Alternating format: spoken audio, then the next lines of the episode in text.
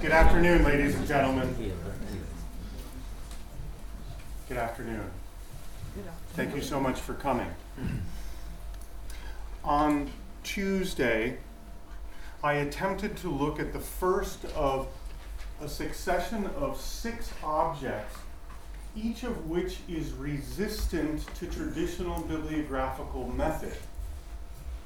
The task is partly that each of these objects is resistant in a different way.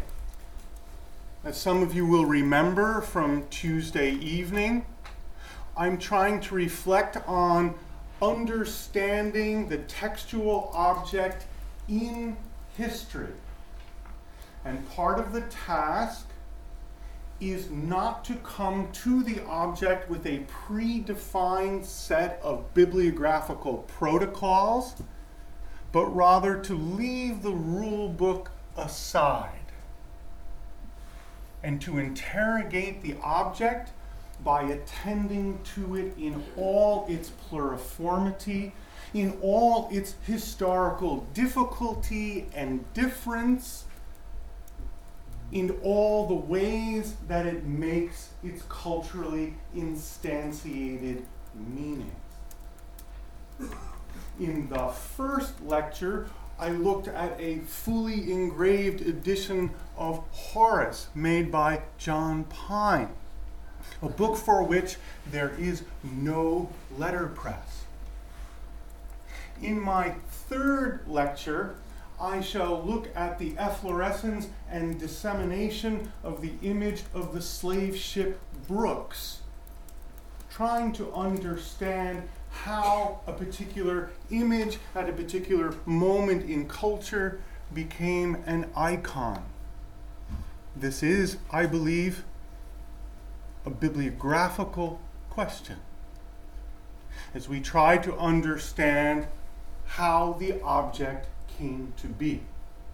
So, the premise of these lectures is that the true remit of bibliography is to ask ourselves the question again and again how did this object come to be the way it is?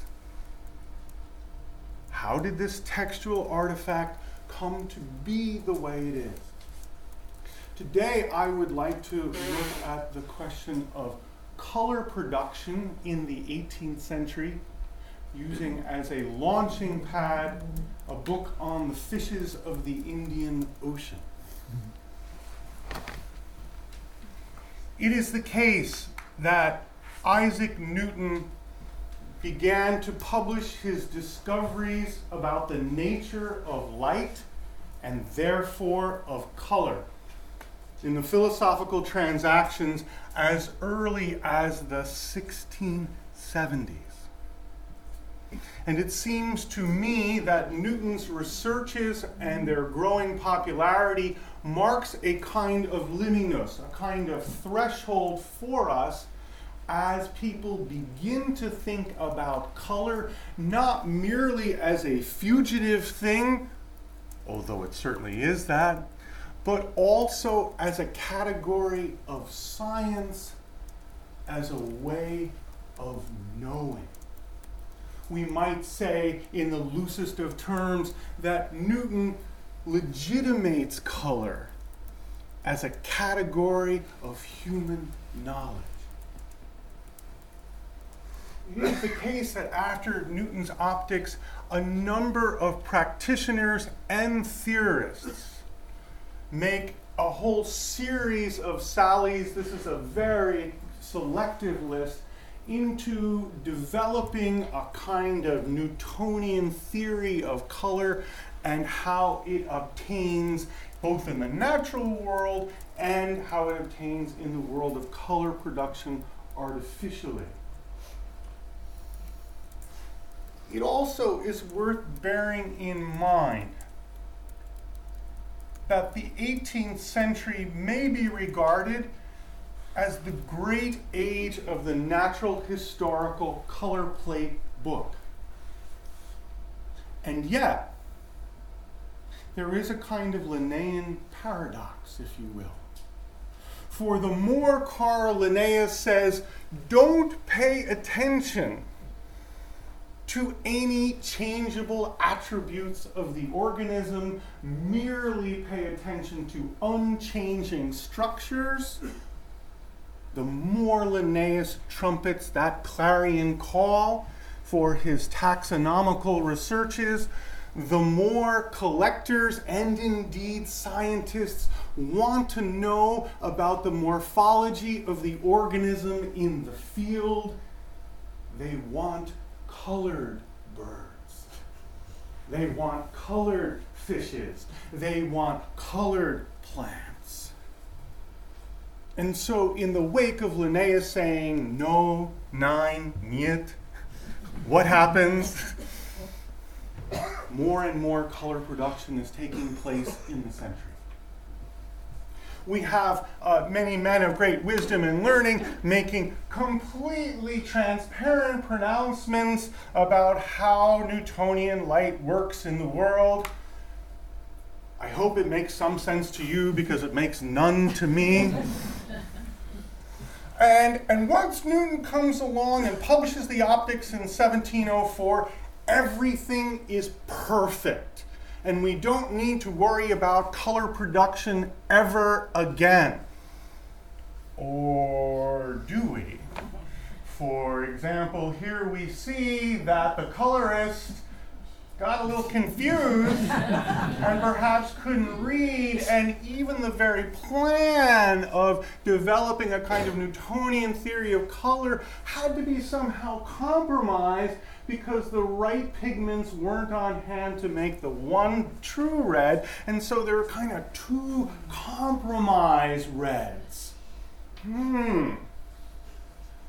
Color production is always always going to be subject to the vagaries of human practice. And this is one of the reasons why, despite the predominance of color plate books in the 18th century, bibliographers have run quickly away from color. This problem is hardly new for Pliny himself tells us that once you have pictures and they get copied, um, many things can happen and we're going to lose resemblance to the originals. Oh, but in Pliny's statement, we also learn that this is about a process of textual transmission. Enter the bibliographers because are bibliographers not in the business of trying to understand the transmission of texts and the introduction of similitude and variation along the way? Aha! And might bibliography not have something to offer despite its lack of experience, if you will? So, even before Newton, people were trying to systematize color and pigment and nomenclature. And uh, I'll just give you a few examples here.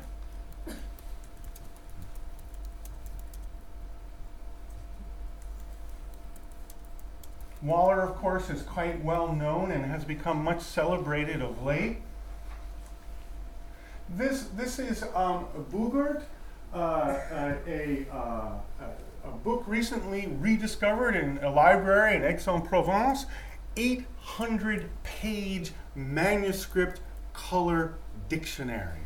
A remarkable, remarkable work of, I think, tremendous beauty, even though the kind of systematizing here must have taken years to figure out people obviously see this as a tremendous problem, or they wouldn't be going to so much trouble. My favorite color dictionary is one from Paris in the mid 18th century, and the, the uh, factor says, and by this blue, I mean the color of the sky in Paris on a perfect day in May. Got it? So, if books contain color, and if some books are purchased primarily because of their color, and they cost so much because of their color, and they take so long to produce because of their color, and people make them in the first place in order to be able to display their virtuosity and variety of na- the natural world through the coloring, how can we prescind? How can we ignore color production as a human activity that is part of the making of meaning in books, in this particular case, in 18th century Europe? It seems to me that we must engage. And there are many people engaging with the question of color production already. I name just a few here. There are many art historians who have been working on this for a very long time historians of science, conservators, professional scientists. But if color production is part and parcel of textual transmission in natural history books, then shouldn't the bibliographers and book historians themselves become engaged? And if part of the aim of a new, more capacious bibliographical method is in fact to be in productive conversation with the other object oriented disciplines, art history, museum studies, archaeology, anthropology in some cases. How is it that we wouldn't willingly become part of this community? A number of people have approached this subject extremely productively by looking at manuals for the practice of color production and of studying the availability and making and vending and consumption of pigments.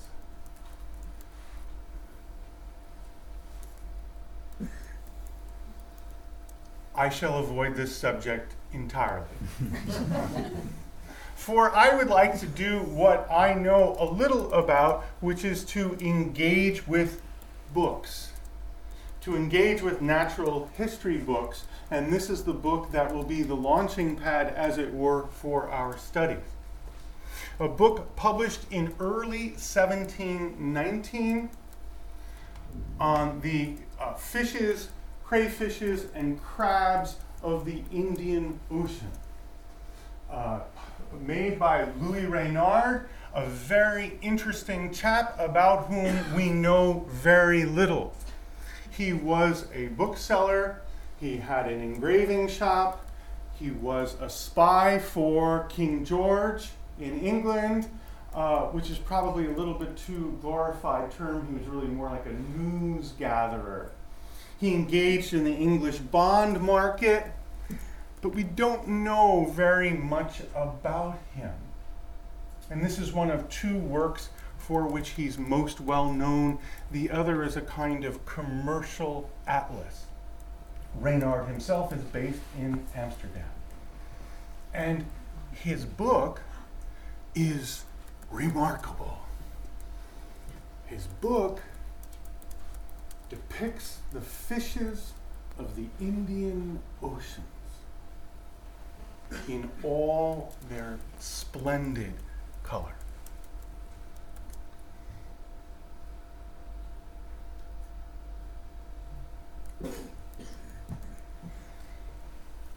Renard knew that people, when they saw these fishes, that they would not believe what they saw. So he takes great care in the preface of his book to explain how he obtained the originals and where they came from.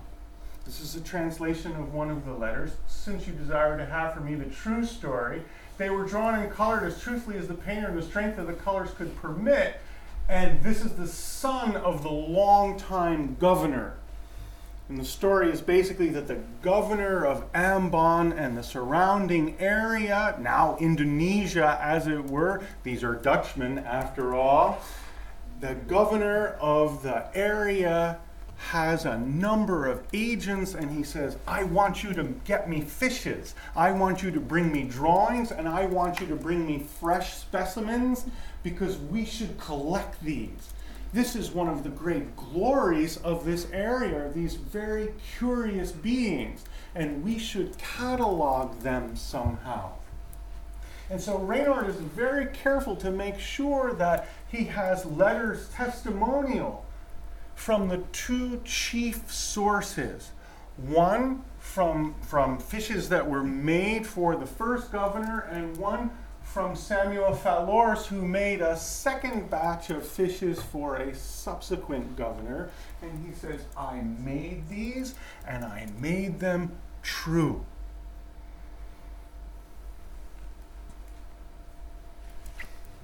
People didn't have the benefit of the Discovery Channel. no one living in Holland or England or Germany or France had ever seen reef fishes before. My favorite comment on the reception of Renard's Poisson comes from a Frenchman who says, Impossible! And I know it's impossible because God would never have drawn with so garish a crayon. this was shocking to people, truly shocking. It is the case that after Renard died, a second edition was undertaken in 1754 very fortunately, we know from surviving correspondence that the bookseller purchased 33 uncolored sets from the first edition and the plates, and had originally intended just to color those and sell them on. But he was persuaded by a local collector to produce a larger edition to supplement the sets that he had on hand. You see the bibliographical nightmare looming. And here we see again the second edition displaying the fishes of the Indian Ocean in all their color. It is not recorded that any exemplars were among the materials that were bought from Renard's estate.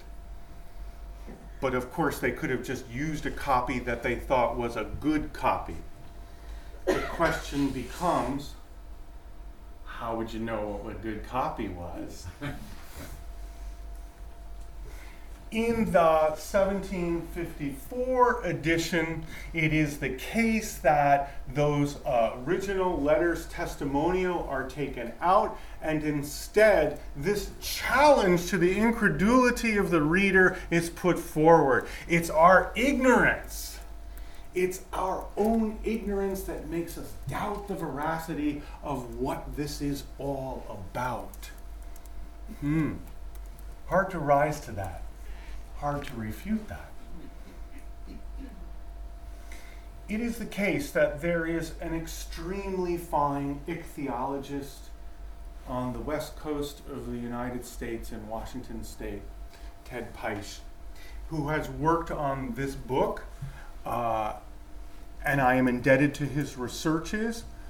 And the thing that he did that I never could have done was he has examined every rendering of every organism and made the following scientific judgment about their taxonomical reliability. This is so far beyond my ken. But he basically says 9% of the 460 illustrations bear no resemblance to reality. And a surprisingly high number are not so bad at all. Interesting. It is the case as well that through some good old fashioned bibliographical work, we can determine which copies from the second edition belong, of course, to the original uh, pulls of the plates, which were probably done in batches again anyway, um, and which ones belong to the second ones because of the reasonably long interval between the first issue in 1719, although I think probably plates were still pulled over time, and then the 54 issue.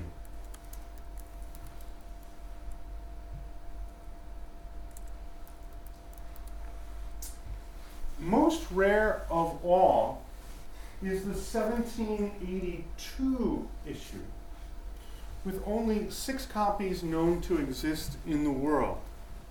I humbly confess to you that I've only examined four of these. And uh, it was issued in parts in both French and in Dutch with 10 plates per part.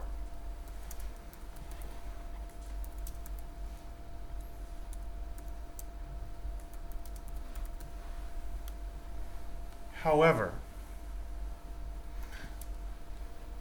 of the six copies, four of them stop at number 40. And two of them go on for all 100 plates. But suspiciously, methinks, those two do not have the accompanying letterpress descriptions in French and Dutch that were a kind of supplement to the original work because taxonomy has moved on. How are we to understand this third edition? Well, what would happen? What would happen if we were to ask ourselves the question about color production how accurate was this book? And did it matter to these people? What was the purpose of this book? And is there consistency within editions? Across editions?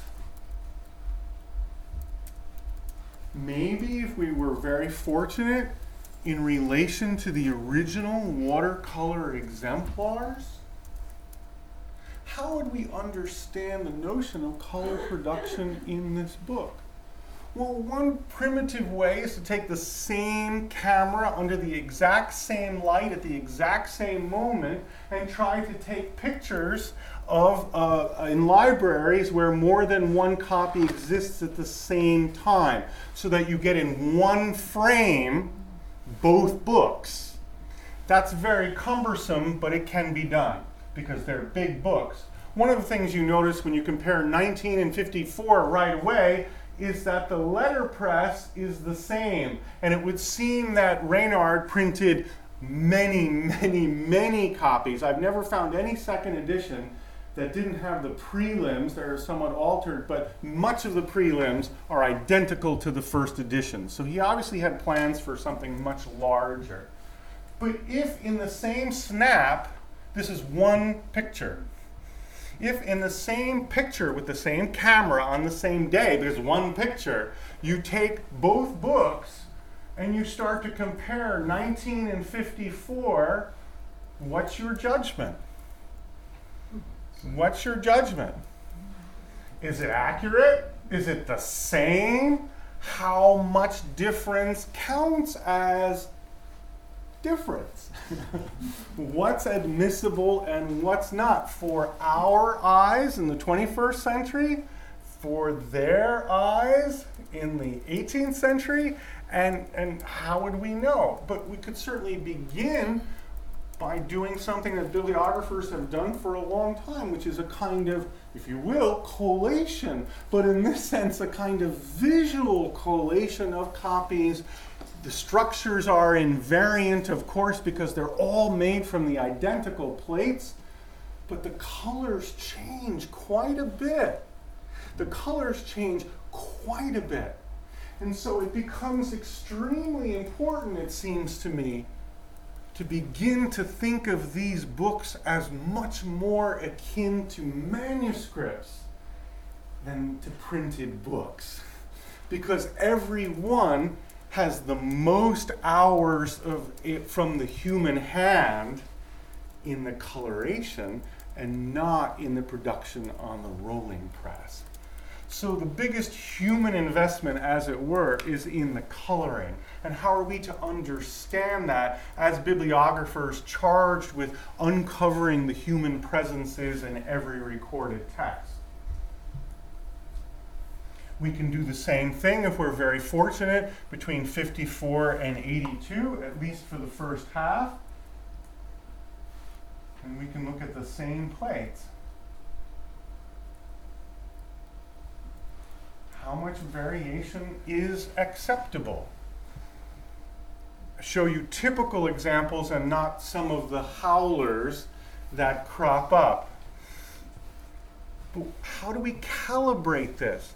How do we think about color as a category of knowing? Is the game worth the candle? what would we what are we doing bibliographically when we make these kinds of examinations it also may help us to think about why that first edition is so brightly colored and what antecedents have inflected Renard's practice. So, one of them, of course, has to be Rumpf and his famous treatise on the crabs, which is which is sell, uh, sold both uh, colored and uncolored for a very long time, and the colored copies are all the ones that I've seen.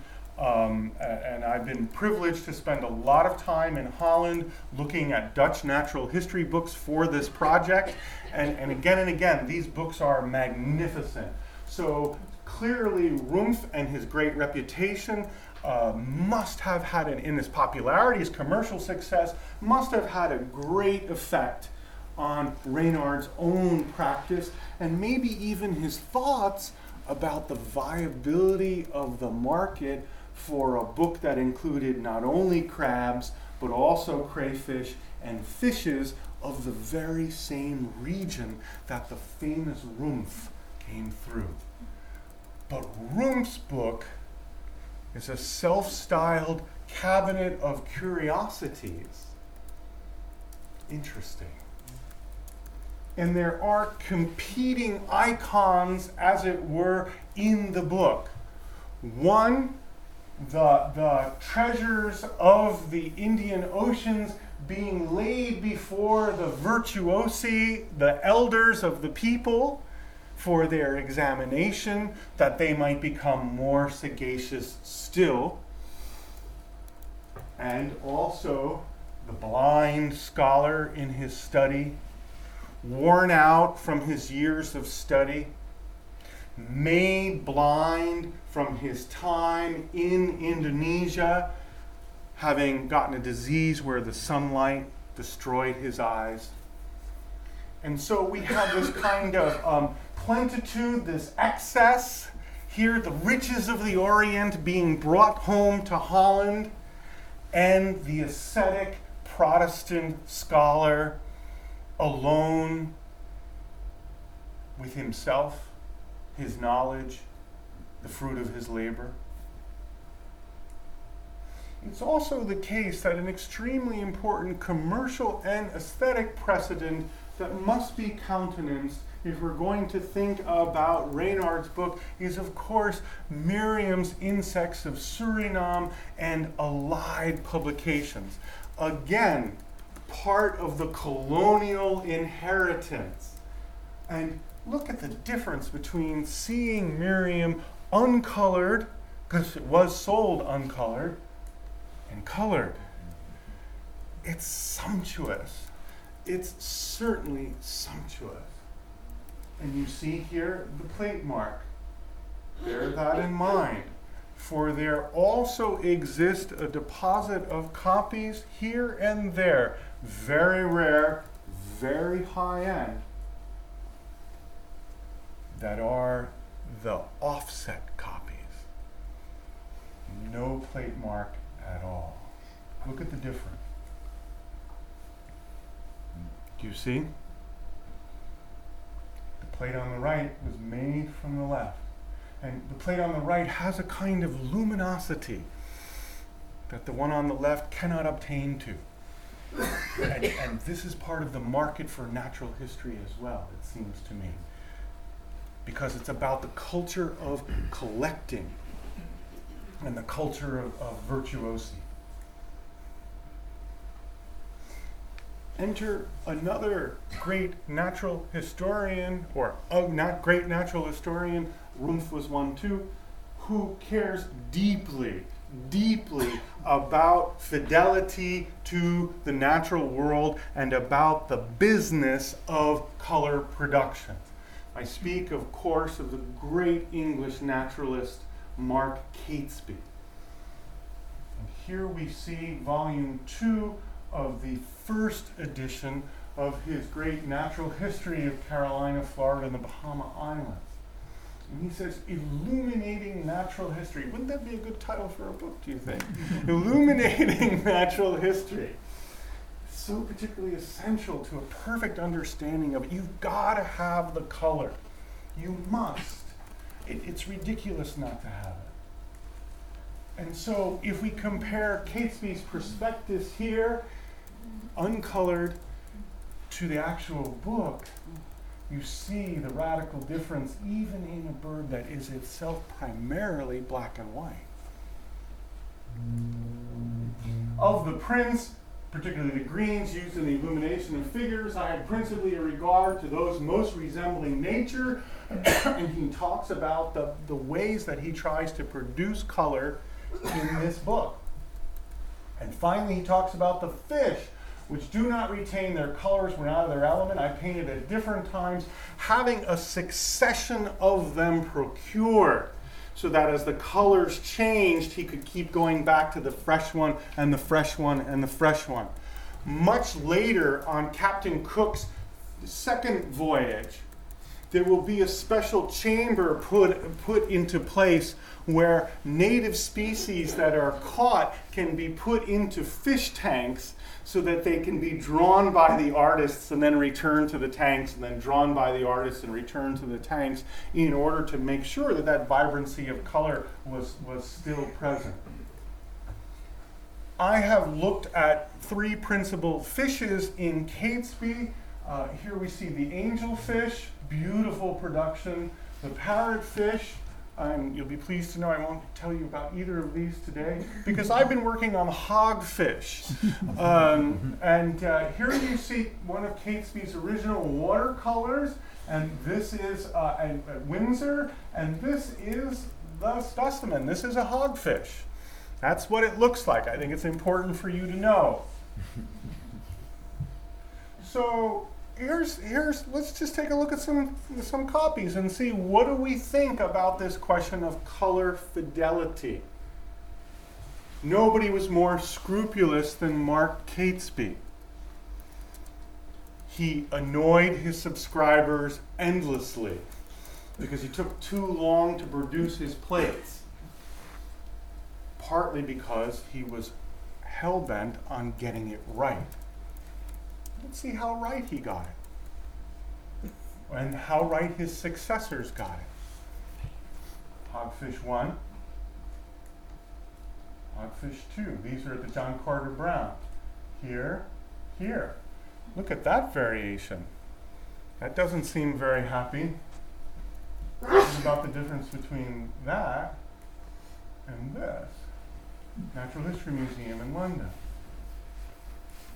And here see how different that is through here? in the Bodley copy. It's also the case that Catesby goes international pretty quickly. Uh, and here we see the 1750 German edition, 1777. Oh, look at this in the Natural History Museum in London. Oops. right? Yeah.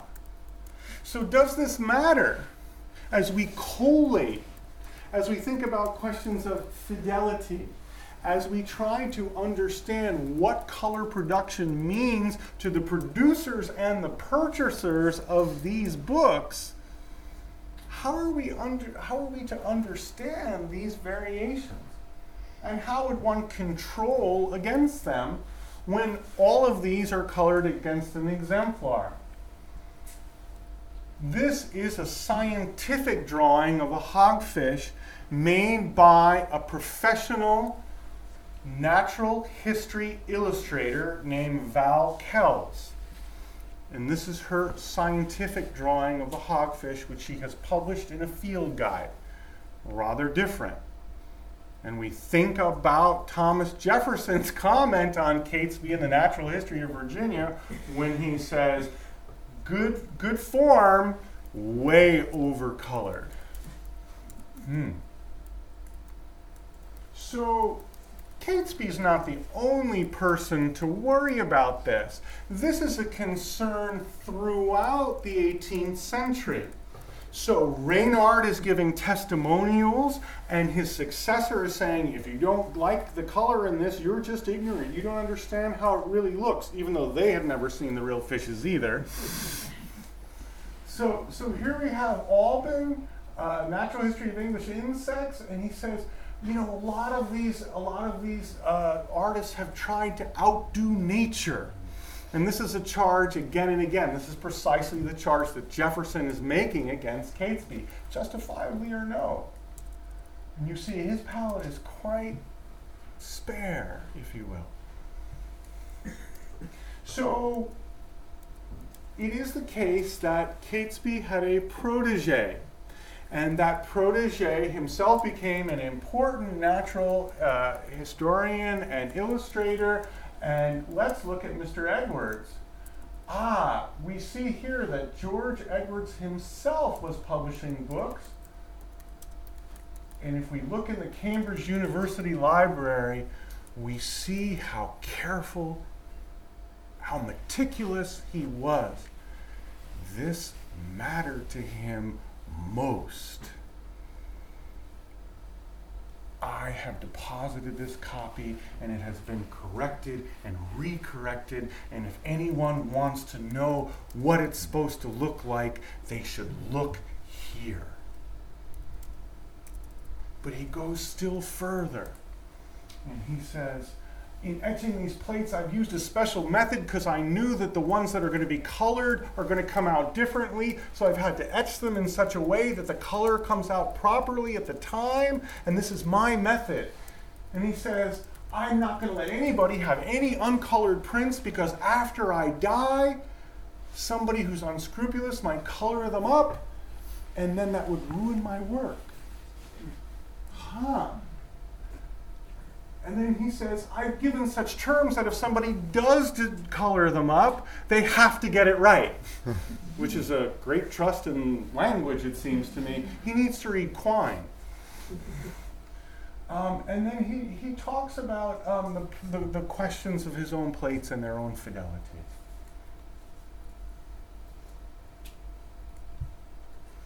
So, so I've been trying to work with a number of people, conservators, scientists, because this is new territory for me, and I think in some ways new territory for most bibliographers. And um, Val Kells, who, who illustrated the field guide to coastal fishes, among other things, of the United States, has, has been one of my aides she, she herself gave me this picture and said, Michael, if you want to understand the problem, you need to understand that this is a rockfish, and that's a rockfish, and that's a rockfish, and that's a rockfish, and that's a rockfish. And in fact, they not only share the same common name, they all share the same genus and species. So now, where's your fidelity? and what does that mean when you're trying to catalog natural history? Here's a pinfish just caught. And here's a pinfish a few minutes after being caught. Now, what happens if you start drawing it right when it's out of the water, ideal conditions, and by the time you've even got the outline done, it's changed. It's changed a lot. And what happens if you put that same pinfish in a bottle of spirits? It doesn't look like anything. Um, don't think of this when you have your dinner tonight.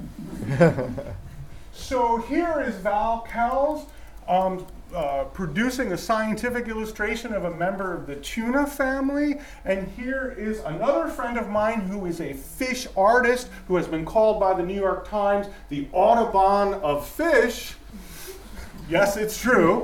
um, but here's that same fish by an artist, James Prosek. Do you recognize them as the same fish? Huh. So there are some problems. And George Edwards wasn't the only one who worried about this. So here's Moses Harris's English insects. And Harris is going to get it right. It's 1776. He knows how many people have gotten it wrong. And he's obsessed to get it right. This might be quite like producing the perfect text of Virgil or Horace or Shakespeare. You know, every textual critic thinks, I got it right. Well, he's going to get it right. He's going to solve the problem of color transmission. He's going to be super scientific. So he says, you know, I'm to I'm to list all the parts here, and I'm to make sure that I, I've got all the terms right, and I've got all the colors right, and to produce a guide.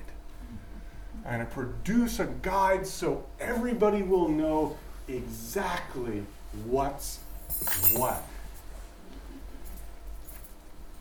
And I'm going to name all the colors. It's going to be very scientific. It's going to be extremely systematic. And here I can then give you my plates. Because now we're okay. And then the next edition comes out. And now here's the color wheel that's in that edition. And there's there's the the plate five. Oh. Oh. Have we solved the problem? Have we taken the textual transmission problem away? No, methinks not. And then we see that the first one was actually painted by Harris. No claim made on the second one at all. So now are we going to get into an authorial intention battle? How are we going to understand the problem of color transmission? Are we going to use the, the same protocols we know for, for uh, uh, verbal transmission in texts? What happens when we compare these two plates side by each and say, are they the same or are they different? And how much variation do we think is permissible? And then there's yet another edition, 1786. And here's that color wheel. And now, when we put the three of them together, what do we think? And now, when we put the three of them together, what do we think?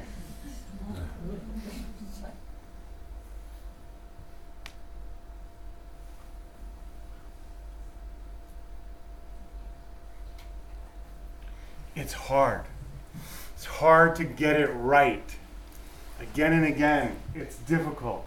So, the only example that I've been able to find of visual exemplars actually used in the manufacturing process for hand coloring are late 19th century. But these exist at the American Museum of Natural History. So, what about the board copyist? What about the availability of the palette? What about house practice? What about the passage of time? So if we go back to that 1782 copy, we're going to run into a problem because here, here's the one at the Biodiversity Center in Leiden, and that's okay, and it's got its description and all the rest, and it's going to run out at 40. And here's, here's all that wonderful accompanying material, uh, really bringing Linnaeus into it and bringing advances in ichthyology to it. What a clever idea. And, and, then, and then we run into this problem in the Houghton Library at Harvard. A book that Harvard University doesn't even know is Renard's Poisson because it doesn't have a title page that tells them it's Renard's Poisson, and because it has this manuscript title page with no date. And when we look at this, we see it's got a hundred plates. It's got a hundred plates. But that subscription in 1782 ran out at 40 fascicles, 40 plates. Hmm. And then we see that at the University of Utrecht, there's also a copy that has 100. And if we do the watermark analysis, surprise, it's all recycled 54. right? Because the project goes bust after 40. It's issued serially. And when we go back to the correspondence for the original transfer from the estate to the bookseller in 54, what do we know? We can put together the pieces carefully and we can know that well, five copies were given to Renard's patron, the king, King George. There's five copies. One of them's in Windsor. One of them's in the BL. If you can find the other three for me, I'd be grateful. it is the case that 25 copies, 25 copies were taken by Sir Hans Sloane to sell in London. How remarkable. And it is the case that 36 copies were transferred over in 54. That means that Renard and his brightly colored fishes only sold another 33 sets. 5 and 25 and 33. Huh. Okay. So, what are we to do? Well, it is the case that because Sir Hans Sloane bought 25 copies that he would then sell on to the other fellows of the Royal Society, Renard wanted to garner his long term patronage. And he sent him the watercolor exemplar. And the watercolor exemplar is in the British Library.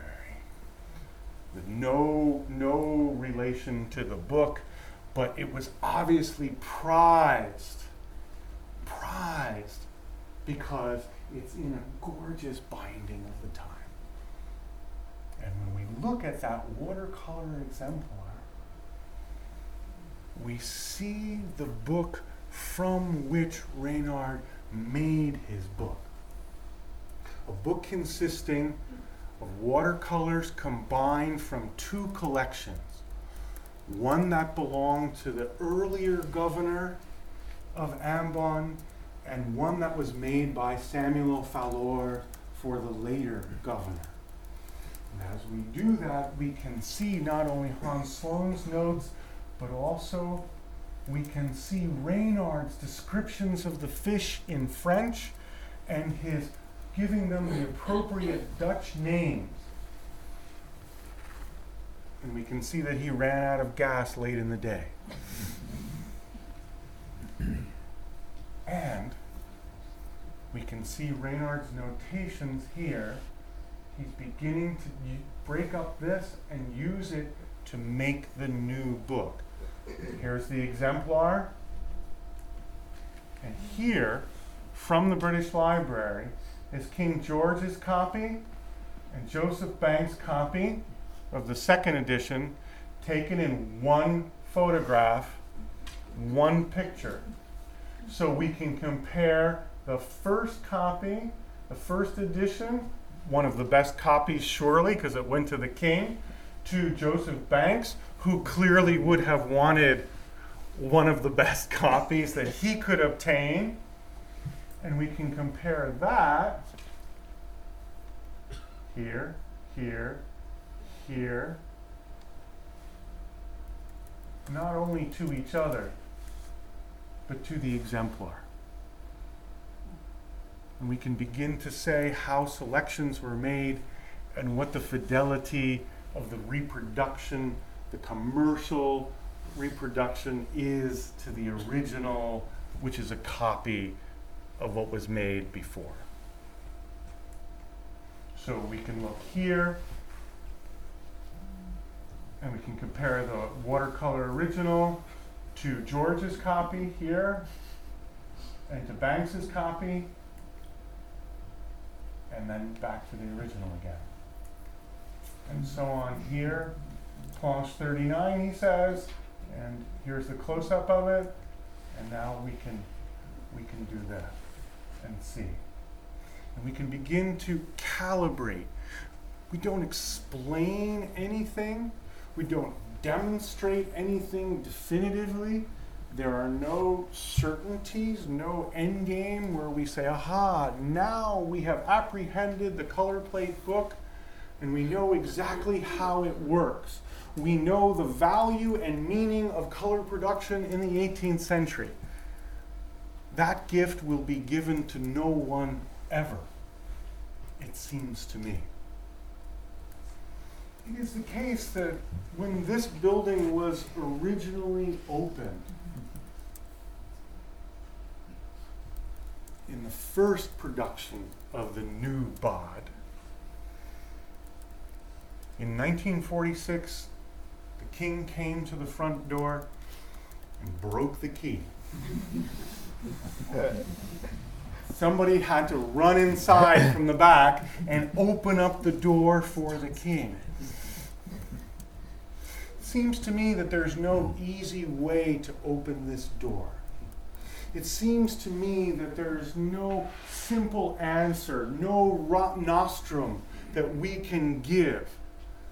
If we want to deepen our understanding, if the business of bibliography is not merely about explanation, but is about building capacious understandings of objects in history, that means that we require a humility before those objects as they make their meanings.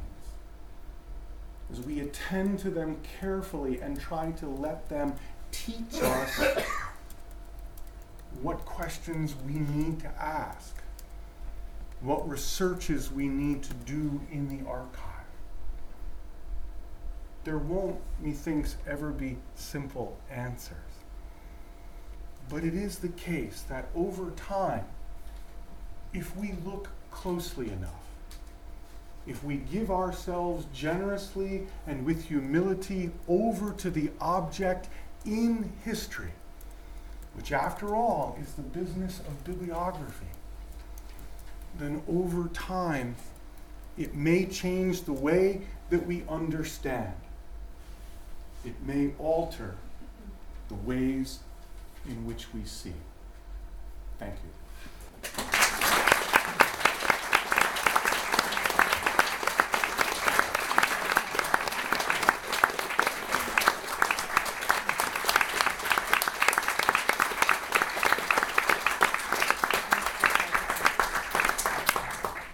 I'd be pleased to take questions, but not for